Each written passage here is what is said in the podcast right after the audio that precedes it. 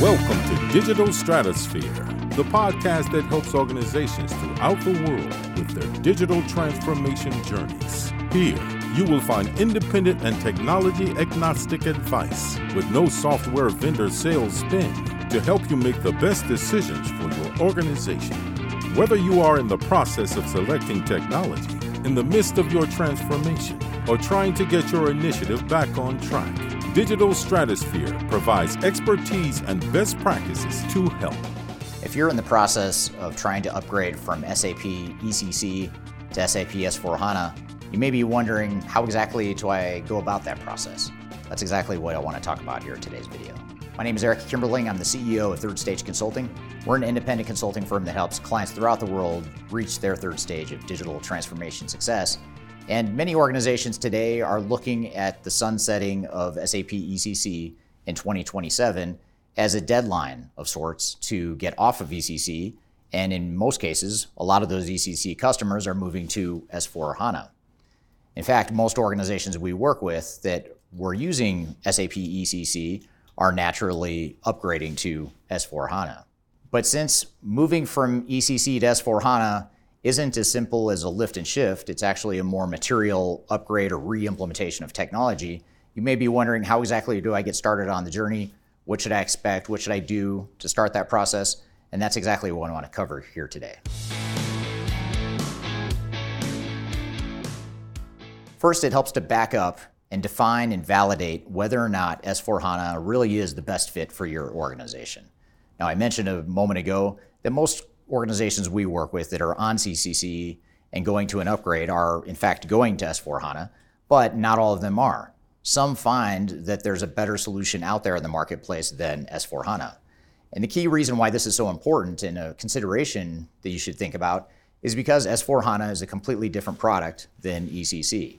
ECC has the benefit of years of R&D and decades of R&D investments in their on-premise solution, whereas S4 HANA is a cloud solution on a new HANA platform built for the cloud.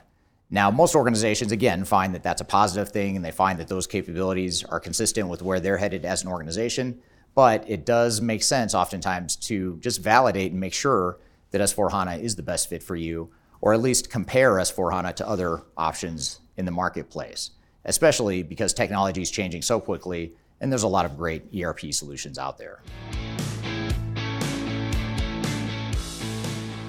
Now, assuming that you do decide S4HANA is the right fit for you and that's the direction you're going to go, now it's important to really understand where the gaps are, not just in the core S4HANA product, but also some of the edge applications like BusinessObjects and SuccessFactors, Concur, et cetera. So when you look at the whole stack of SAP products, you want to make sure you understand the complete ecosystem that they're providing. And more importantly, you want to understand where the gaps are. And this gap analysis isn't necessarily to try changing your mind or to create doubt as to whether or not S4 or HANA is the right fit for you, but instead it's meant to identify where the risks are within the implementation and what you're going to do to mitigate those risks. So, for example, if you find material gaps in what S4 HANA cannot do, you want to know how you're going to address that gap. Are you going to customize S4 HANA? Are you going to plug in a third party solution? Are you going to plug in another SAP solution to fill that void? You really want to have a clear vision and understanding of where those gaps are so that you have a realistic understanding of what the implementation is going to look like, what the risks are, what the costs are going to look like, all that good stuff. Because we're human, we all have a tendency to jump in and just start building stuff when we're deploying technologies. It's a natural tendency, but it's a very ineffective tendency. In other words, instead of just jumping in and starting to design and build S4 HANA, organizations that are more successful take the time to blueprint their organization, define the way things are today, and more importantly, how they're going to change or how they want to change their processes going forward.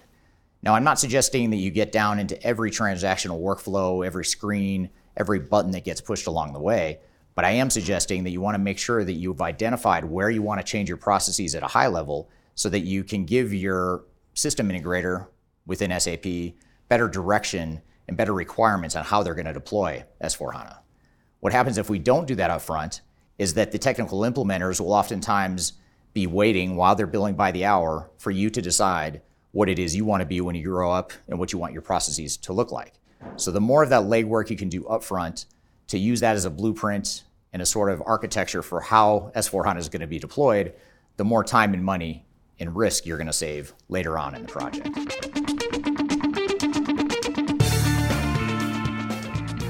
If you are trying to achieve digital transformation success, turn to Third Stage Consulting Group.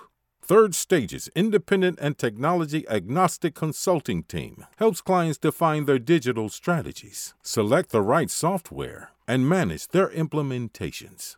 With offices in the US, Europe, and Australia, our team helps the world's most forward thinking organizations through their transformation pitfalls and risks. Whether you are embarking on an ERP, HCM, CRM, supply chain management, or any other digital transformation, contact Third Stage Consulting to see how we can help you reach the third stage of transformation success. Learn more about us and download independent reports, videos, and other best practices at thirdstage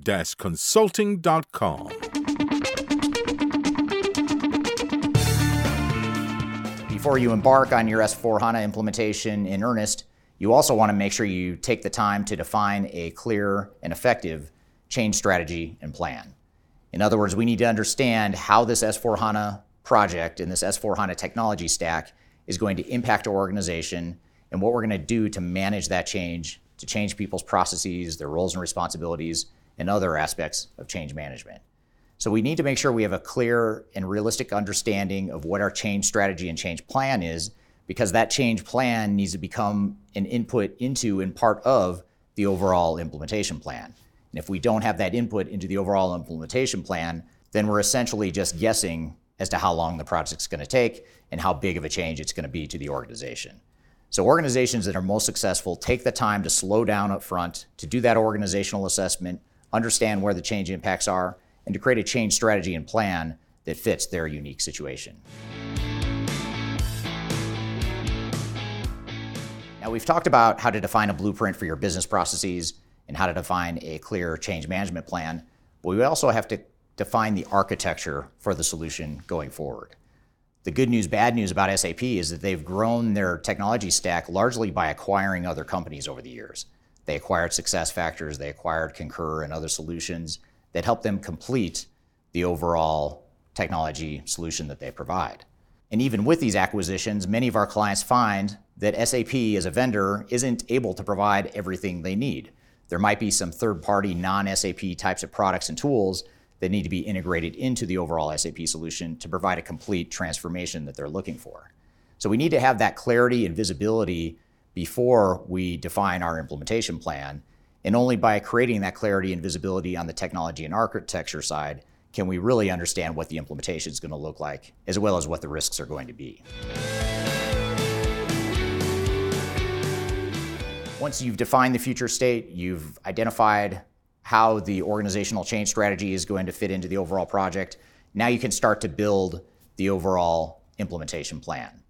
And the reason this is so important, even though it sounds very simple, is because a lot of organizations just take the proposals given to them by SAP or the SAP system integrator, they take that at face value and assume that that is the implementation plan.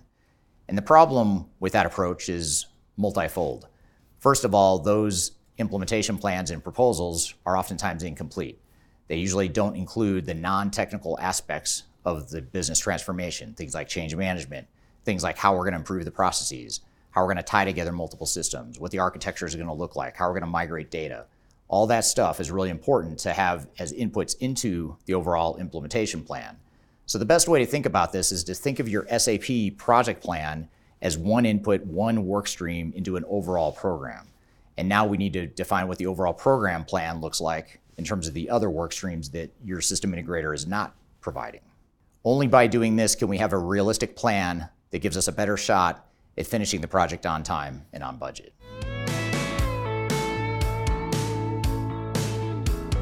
Now that we've defined a realistic implementation plan that pulls together all these different work streams that I've talked about so far in this video, we're not quite ready to start yet, but we're almost there. Now we need to create a value realization plan. How are we going to get value out of this S4 HANA implementation? Now, we work with some pretty large organizations that are spending tens, if not hundreds of millions of dollars on their SAP S4 HANA implementations. That in and of itself is not a bad thing if you can justify it with business value. Unfortunately, too many organizations today think they have to invest that kind of money in S4HANA because SAP is essentially forcing them to by discontinuing support for ECC come 2027. That's a terrible reason or a terrible justification to go forward with an S4HANA implementation. So, in order to make sure that we get value out of these millions of dollars that we're going to spend on our S4HANA implementation, we need to make sure we have a clear plan for how we're going to realize business value. Where are we going to reduce inventory? Where are we going to cut those SG&A costs? How are we going to increase top line revenue growth? And SAP and system integrators are really good at sharing benchmarks, trying to prove to you that their software can deliver that value, but they're not as good at showing you how to realize that value. So it's really important that you have that value realization plan in place so that you can justify the investments you're about to make, but also to provide you the parameters and the decision making capabilities during the implementation so that any requests for changes to scope or additional customization or additional modules can be decided in the context of whether or not it supports the overall value creation we're looking for. If it delivers value in our business case, then great, maybe we invest in it. And if it doesn't, then maybe we shouldn't invest in it. And the good news in all of this is if you find areas of S4HANA that just simply aren't worth the risk or the upside ROI potential, you can always stick with ECC for part of your business. Doesn't mean it's going to be supported forever. Even after 2027, there's still some limited support that will maybe keep the lights on, or that may be a good opportunity to go find a lower cost, lower risk, and higher ROI type of bolt on that helps fill whatever void S4HANA might have in certain parts of your business. So just know that even though SAP and its system integration partners may not tell you this, there are other options than just biting off the entire S4HANA solution and doing that all at once. There's other lower risk, higher value ways that you can do that. But in order to understand and make the right decision, you need to have a clear value realization plan. So I hope this has provided some general tips and pointers for how to get started on your journey from ECC to S4HANA. I also wanted to invite you to download our Guide to Successful S4HANA Implementation, which is based on our years of experience helping clients implement S4HANA.